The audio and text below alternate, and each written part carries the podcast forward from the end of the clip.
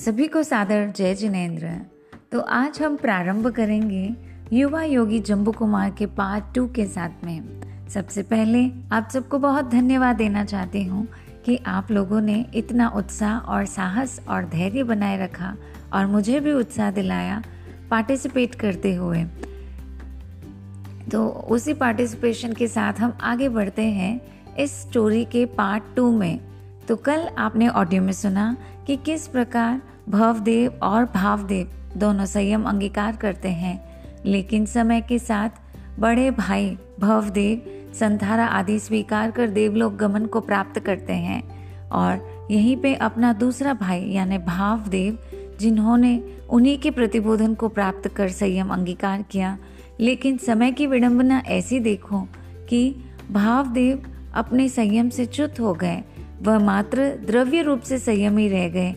उनके मन से वह अपनी पत्नी को याद करने लग गए कि वह कैसी होगी, क्या होगा। उनका मन धर्म से अस्थिर हो गया और अपनी पत्नी को जानने, देखने के लिए वह अपने ही गाँव विचरण करते हुए आ गए। और यहाँ पर आते ही जिस कन्या से उन्होंने इतनी सारी बातें की, उन्हें पता चला कि वह उन्हीं की स्वयं की पत्नी नागला है। इतिहास साक्षी है दोस्तों कि जब जब ऐसे कोई वज्र प्रहार होता है तो एक स्त्री एक नारी एक पत्नी अपने पति को किस प्रकार संयम में सुदृढ़ करती है? और वही कार्य किया नागला ने भी। अनेक प्रकार के दृष्टांतों के द्वारा अनेक प्रकार के अनेक प्रकार के संबोधनों के द्वारा उन्होंने अपने पति को धर्म में स्थिर किया। और अब हम आगे देखते हैं कि क्या उसकी ये कड़ी सफ, क्या उसकी ये मेहनत सफलता को प्राप्त करती है? क्या उसका पति धर्म में स्थिर होता है या नहीं होता है? और यदि होता है तो आगे किस प्रकार वह अपने जीवन में आगे बढ़ता है? इस सबको जानने के लिए आपको जुड़े हुए रहना होगा इस ऑडियो के अंतिम तक। सो लेट्स बिगिन अब वह अपने पति को अलग अलग प्रकार से संबोधन करते हुए समझाती है, कल्याण पद से विमुख होकर, अकल्याण की ओर प्रयाण ना करें। आप आज जिस कल्पित सुख की कामना के वश होकर अपने पवित्र कर्तव्य को तिलांजलि देने पर उतारू हुए हैं, वह सुख यदि मिल भी गया तो कब तक ठहरेगा? कोई जानता है, अगले क्षण तक भी यह जीवन रहेगा या नहीं रहेगा? किसे पता है, कोई भयंकर रोग उत्पन्न होकर सुख की कभी अभिलाषाओं पर पानी फेर देगा? अतएव एक एक पल को अत्यंत मूल्यवान समझकर आत्महित के कार्य में उसे व्यतीत कीजिए। संसार में वस्तुतः कोई किसी का सगा नहीं है। मैं आपकी बिल्कुल भी नहीं हूँ और आप भी मेरे नहीं हैं। विवेक सूर्य पर छाए हुए मोह के मेघों का आवरण हटा दीजिए। संयम की मर्यादा का स्मरण कीजिए। इन उत्पन्न हुई दुर्भावनाओं का प्रायश्चित लीजिए और फिर से निर्दोष संयम की आराधना में दत्तचित होकर अनंत अव्याभात सुख को प्राप्त करने का प्रचंड पुरुषार्थ कीजिए। इस प्रकार अलग अलग तरीके से नागला उन्हें प्रतिबोधित करते जा रही हैं। अनादिकाल से विषय भोग भोगते रहने पर भी अब तक किसी को तृप्ति नहीं हुई तो अब तृप्ति कैसे होगी? लेकिन अग्नि में ईंधन डालते रहने से वह शांत नहीं होती और अधिक बढ़ती है। उसी प्रकार भोगों की कामना भोग भोगने से बढ़ती ही जाती है। ऐसी दशा में इस कामना को तृप्त करने का प्रयत्न करना बिल्कुल ही व्यर्थ है। और अंत में असफलता ही मिलेगी। नागला श्राविका की यह प्रभावशाली वाणी सुनकर भाव देव मुनि के होश ठिकाने आ गए। वह मन में लज्जित होकर नागला की मन ही मन सराहना करने लगा। उनका विवेक फिर से जागृत हो गया। अपने अध पतन के लिए हृदय में तीव्र धिक्कार का भाव उत्पन्न हुआ और उन्होंने यथोचित प्रायश्चित ग्रहण कर फिर से दीक्षा धारण की। अब मुनि भावदेव संयम की साधना में तन मन से जुट पड़े। इधर उधर विचारते विचरते हुए आत्मकल्याण करने लगे। नागला की दृढ़ता ने उसे बचा लिया और भावदेव को भी बचा लिया। इस निर्मल व्रति से उसने कर्मों की प्रबल निर्जरा की और एक भवतारी की प्रशस्त पदवी पाई। धन्य है उनको। एक तरफ़ कहाँ पूरा जीवन उनका डिग गया था, एक एक तरफ़ कहाँ वो चलायमान हो गए थे, लेकिन मात्र अपनी पत्नी के कहने पर वे फिर धर्म में, संयम में स्थिर हो गए और और तो और एका भवतारी की पदवी को भी उन्होंने प्राप्त कर लिया। कितना धन्य है उनका यह जीवन। नागला अपना आयुष्य पूर्ण करके स्वर्ग में पहुँची, यत्र तत्र विचरते हुए भावदेव मुनि के जीवन की संध्या भी सन्निकट आ गई। जीवन सूर्य को अस्त होता देख उन्होंने समाधि मरण की साधना की और वह भी स्वर्ग से धार गए। स्वर्ग के अनुपम सुखों को भोगते हुए बहुत सा समय व्यतीत हो गया। यहाँ के बड़े बड़े धनी, राजा, महाराजा आदि को जो सुख प्राप्त होता है, वह स्वर्ग के सुखों के मुकाबले इतना तुच्छ है। जैसे समुद्र के मुकाबले पानी की एक बूंद, वास्तव में मनुष्य उसकी कल्पना करने में भी समर्थ नहीं है। स्वर्ग के अनुपम सुख सात सागर तक भोगने के बाद भावदेव का जीव स्वर्ग से च्युत होते हुए महाविदय क्षेत्र में बीज शिका नगरी में पद्मरत राजा के घर पुत्र रूप में उत्पन्न हुआ। राजा के घर पुत्र का जन्म होने पर जो आनंद उत्सव मनाए जाते हैं, वह सब मनाए गए। बड़े ठाट बाट से राजा की प्रजा ने राजकुमार के जन्म जन्म का नाम शिव कुमार रखा। राजकुमार का पालन पोषण अत्यंत सावधानी के साथ, अत्यंत उल्लास और अनुराग के साथ किया गया। उसके लालन पालन के लिए अनेक धाइयों ने अनेक धाई माताओं नियुक्त की गई। कुमार जब सात वर्ष के हुए तो उन्हें विद्या और कला की शिक्षा देने के लिए आचार्य के पास भेजा गया।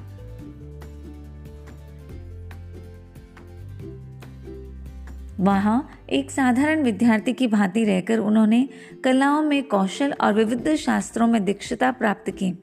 अपने जीवन की नींव सुदृढ़ करते हुए सामान्य जनता के जीवन का भी अनुभव किया। प्राचीन काल में शिक्षा की यही प्रणाली थी। राजा और रंक, संपन्न और विपन्न, सभी के बालक एक साथ रहते थे। गुरु की सेवा करते थे और विद्याभ्यास करते थे।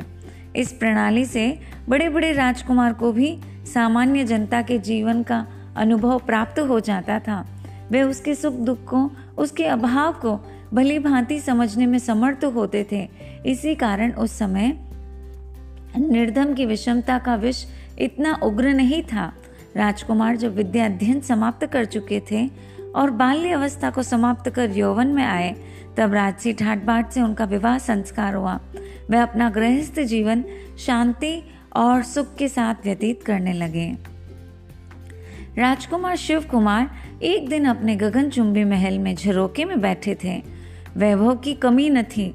सुख की समस्त सामग्रियाँ विद्यमान थी। दास, दासी, हाथी, घोड़े सब कुछ खड़े थे।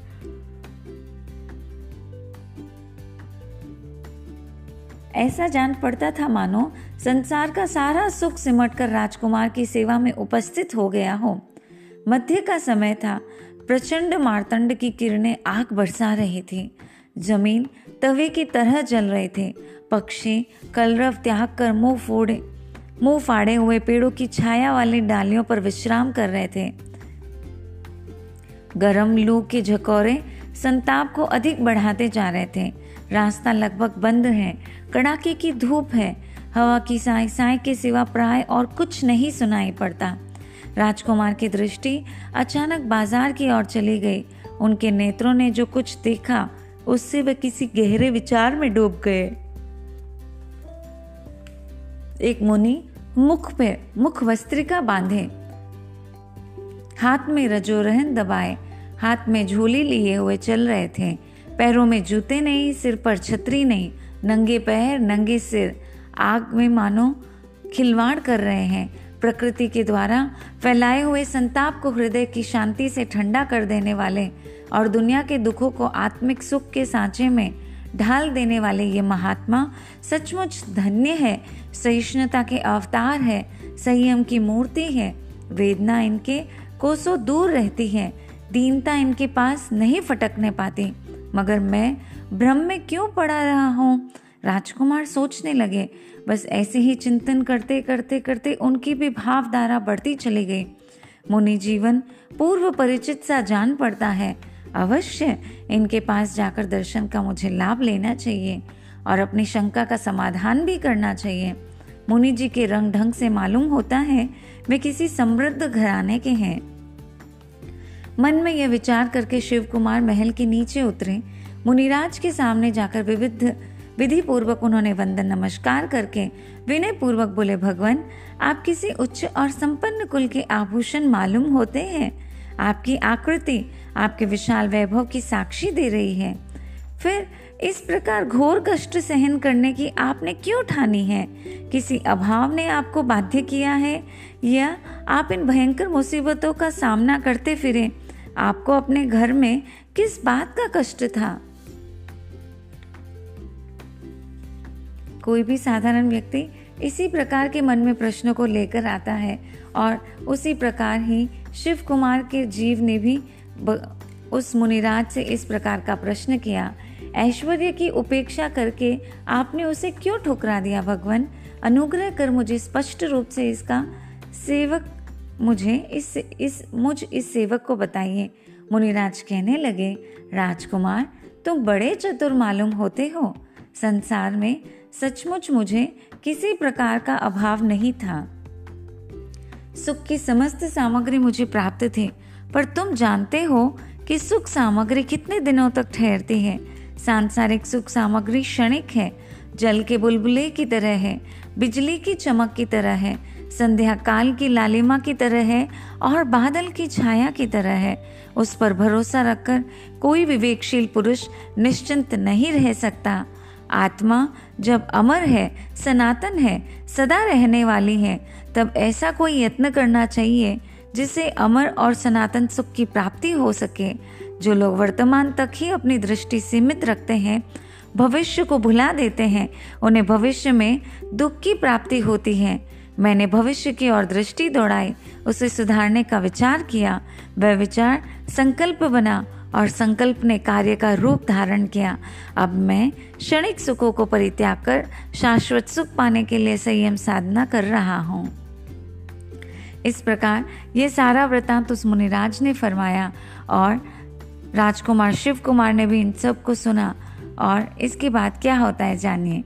सांसारिक सुख वर्तमान में भी संपूर्ण सुख नहीं देते, क्योंकि वे भोग्य पदा भोग्य पदार्थों पर, इंद्रियों पर और संयोगों पर आश्रित है। जिस पदार्थ से हम सुख पाने की इच्छा करते हैं, वे कभी कभी सहसा विनष्ट हो जाता है। वियोग होने पर वह उल्टा दुख का मूल बन जाता है। भोग्य सामग्री मौजूद रहने पर भी कभी कभी इंद्रियाँ उनको भोग करने में असमर्थ हो जाती है। यही सब विचार कर मैंने पराधीन विषय सुख का परित्याग कर दिया। राजकुमार, तुम ही तुम भी जरा विचार करो कि अनादि काल से लगाकर अब तक इस जीव ने कितने मिष्ठान खाए, कितनी बार स्पर्श सुख को भोगा है, कितनी बार सौंदर्य का दर्शन किया है और श्रुति मधुर शब्द श्रवण किए हैं, फिर भी तृप्ति नहीं हुई। तब इस जन्म में ये भोग क्या जीव को तृप्त करने में समर्थ होंगे? कदापि नहीं। फिर तृप्ति के लिए प्रयास करने की क्रिया क्यों की जाए? रही कष्ट सहन करने की बात, सो ये मनोवृत्ति का वेदन मात्र है। हम जिसे प्रतिकूल मान लेते हैं, वही कष्ट बन जाता है, और जिसे अनुकूल समझने लगते हैं, वह सुख बन जाता है। साधारणतया, गाली दुख रूप है, क्योंकि वह अप्रिय लगती है। परंतु, विवाह आदि प्रसंग पर ससुराल में जो गालियाँ सुनी जाती हैं, उनसे दुख नहीं होता, क्योंकि वह अप्रिय नहीं लगती। यदि गालियाँ में सुख दुख पहचानने की शक्ति होती तो हृदय पर उनका सर्वत्र सर्वदा समान प्रभाव पड़ता। पर ऐसा नहीं है, यह सब मनोवृत्ति पर अविलंबित है। अवलंबित है। संयम की आराधना में इतर प्राणियों को कष्ट प्रतीत होता है, पर संयमी उसे कष्ट नहीं समझता, और इसी से वह प्रसन्नता के साथ उन्हें सहन करता है। यह कड़ी धूप मुझे कष्टकर नहीं लगती। मुझे इस इच्छा पूर्वक सहन करने में पूर्वबद्ध कर्मों की निर्जरा होती है। अतएव ये सुख रूप है। मैं अपनी अवस्था में संतुष्ट हूँ। सुख दुख की यह सच्ची और सीधी सादी परिभाषा सुन शिव कुमार को संसार के प्रति वैराग्य हो आया। जैसे ही उनकी वृत्ति कुछ अंतर्मुखी बनी तो उस समय ही उन्हें जाति स्मरण ज्ञान प्राप्त हो गया। जाति स्मरण ज्ञान, मति ज्ञान का ही विकल्प है और उससे पूर्व जन्मों की स्मृति हो जाती है। जो धारणा या संस्कार सुदृढ़ रूप से अंकित हो जाता है, वह बहुत समय तक बना रहता है।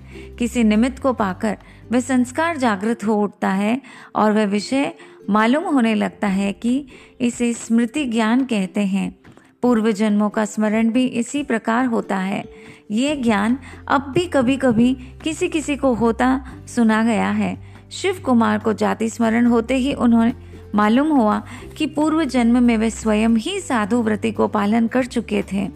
ये अनुभव करके वे मुनिराज को वंदना आदि करके सीधे अपने माता पिता के पास पहुँच गए।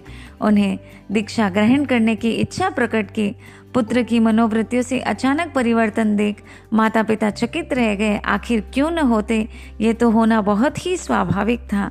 एक राजकुमार का अपने माता पिता को कहना कि संयम स्वीकार करना बहुत बड़ा वज्रपात है और इसी प्रकार इतना बड़ा वज्रपात शिव कुमार के माता पिता को भी हुआ। कोई लोग दिन रात पचते हैं, फिर भी भरपेट भोजन नहीं पाते। बड़े पुण्य के उदय से ऐश्वर्य की प्राप्ति होती है। ये सब बातें शिव कुमार अपने माता पिता से कहते हैं। तुमने पूर्व जन्मों में जो पुण्य उपार्जन किया था, उसके उदय से आज आप सबको भी राजा के कुल में जन्म प्राप्त हुआ है। उस पुण्य के भोगने का ये समय है। उनके माता पिता अब उन्हें समा, समझा रहे हैं। संसार का त्याग करके पुण्य को निरर्थक न करो पुत्र राजकुमार। पिताजी को कहते हैं, आपका कथन सत्य है पिताजी। पूर्वकृत पुण्य के उदय से ही मानव जीवन उत्तम कुल, निरोगी शरीर, अविकल इंद्रियाँ और भोग उपभोग की सामग्रियाँ प्राप्त हुई है। किंतु जैसे चतुर व्यापारी प्राप्त हुई पूंजी को भोग कर समाप्त नहीं कर देता, बल्कि पूंजी पाकर उसके द्वारा वह और अधिक धनोपार्जन करता है। उसी प्रकार इस पुण्य रूपी पूंजी को भोग कर समाप्त कर देना विवेकशीलता नहीं है। उसे तो धर्म की विशिष्ट आराधना करके अधिक बढ़ाना चाहिए। अब पिता को वह अनेक अनेक प्रकार के दृष्टांतों के द्वारा समझाने की कोशिश कर रहा है, मनाने की कोशिश कर रहा है। तो देखते हैं राजा क्या कहते हैं। तुम ठीक कह रहे हो पुत्र पर प्रत्येक कार्य उचित समय पर किया जाए तो शोभा देता है। वृद्ध या वृद्धा का विवाह जैसे लोक उपहास का कारण बनता है, क्योंकि वह अनुचित समय पर किया गया है। उसी प्रकार, बाल्यकाल की दीक्षा भी अनुचित समय की होने पर शोभा नहीं देती। अभी तुम्हारे खेलने, खाने, पीने के दिन हैं। यौवन अवस्था में भोग उपभोग भोग कर वृद्ध अवस्था में दीक्षा धारण करना पुत्र। राजकुमार, पिताजी, ये शरीर बिजली के समान चंचल है। बादलों की छाया की तरह न जाने किस समय इसका अंत हो जाएगा। प्रतिदिन सैकड़ों हज़ारों बालक, नवयुवक, युवक काल के भीषण उदर से समाप्त, समाते जाते हैं। जीवन कितना अल्पकालीन है ये कौन कह सकता है? संभव है वृद्धावस्था आने से पहले ही आत्मा इस शरीर को त्याग कर अन्यत्र चली जाए। ऐसी अवस्था में प्रशस्त कार्य के लिए बुढ़ापे की बाट देखकर बैठे रहना उचित नहीं है। शुभ से शीघ्रम करना ही बुद्धिमता है, पिताजी। कृपया कर शीघ्र आज्ञा प्रदान कीजिए। अब राजा अनेक प्रकार से अपने पुत्र को समझाने का प्रयास कर रहे हैं। तुम अभी नादान हो, तुम अभी बहुत छोटे हो, तुम संसार के सुख को नहीं जानते, तुम सर्दी, गर्मी आदि सुख दुख को कैसे सहन कर सकते हो? तुम्हारा शरीर अत्यंत चंचल है पुत्र, तुम उसको नहीं सहन कर पाओगे। तुम्हें जो संयम में सुख दिखाई दे रहा है, वह सुख, दुख, वह सुख अत्यंत ही दुख पूर्वक सुख है। जो घटना एक को दुख में प्रतीत होती है, दूसरे को उसमें सुख का आनंद, सौंदर्य दिखाई देता है। पुत्र, वह इतना आसान नहीं है। यह संसार, यह संयम जो है, वह अत्यंत ही दुख पूर्वक है। यह खांडे की धार पर चलने समान है। इस प्रकार, अनेक प्रकार के युक्तियों सहित पिताजी राजकुमार को समझा रहे हैं। लेकिन वह भी कहाँ अडिग रहने वाले थे? वह भी अपने, उन्होंने भी जो कुछ निश्चित किया था कि संयम स्वीकार करना है, उसमें वह स्थिर रहे और अनेक प्रकार की युक्तियों के द्वारा अपने पिता को समझा रहे हैं। नरक, तिरंज आदि भीषण कष्टों को समझा रहे हैं। उन कष्टों के सामने साधु व्रति के कष्ट किसी गिनती में ही नहीं है। इस पूर्वक अपने पिता को इस प्रकार समझा रहे हैं। उन कष्टों का यह जीव जब सहन कर सहन कर सहन कर चुका है पिताजी तो साधु व्रतों के कष्टों से डरने की क्या आवश्यकता है? और सच पूछिए तो कष्टों और मुसीबतों के भय से किसी शुभ कर्तव्य को आरंभ न करना उत्तम पुरुषों को शोभा नहीं देता। ऐसा करना कायर और निर्वीर पुरुषों का कार्य है। सच्चा क्षत्रिय सच्चा क्षत्रिय शत्रु की सेना को देखकर भयभीत नहीं होता, किंतु अधिक दृढ़ता के साथ उसका सामना करता है। इसी प्रकार, हे पिताजी, आप मुझे भी आशीर्वाद प्रदान करें। मैं भी जाकर संयम स्वीकार करूँगा। अपने इस भव को सार्थक करूँगा।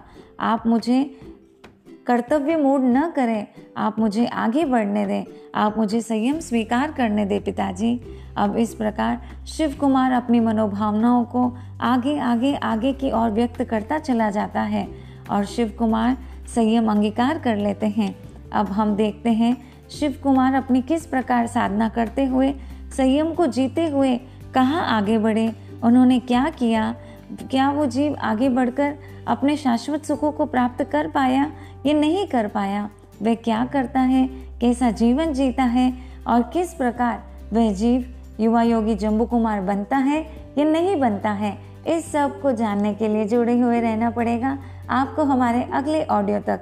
तो आपने अब तक जो कुछ सुना, उसे रिवाइज करते जाइएगा और चिंतन मनन करते जाइएगा कि सच में कितना सुंदर है ये मनुष्य जीवन, कितना दुर्लभ है ये मनुष्य भाव। इस दुर्लभ मनुष्य भाव को हम क्या करते जा रहे हैं? हम पल पल को, अपने जीवन के हर पल की पुण्य की कमाई को बढ़ाते जा रहे हैं या फिर खर्च करते जा रहे हैं? और यदि खर्च करते चले गए तो फिर आगे का कोई भरोसा नहीं कि कल हो न हो। और वापस ऐसा सुंदर जीवन, चिंतामणि रत्न के समान ये दुर्लभ जीवन हमें प्राप्त हो कि नहीं हो?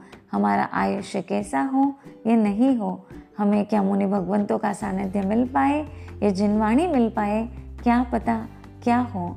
इसीलिए अपने समय को सु अवसर को जो प्राप्त किया है, उसको धर्म कार्य में व्यतीत करते चले और आगे बढ़ते चले। इसी के साथ आज का ये ऑडियो हम समाप्ति की ओर आगे बढ़ाते हैं। सभी को सादर जय Jinendra. Wish you all infinite happiness and have a great day and a blissful day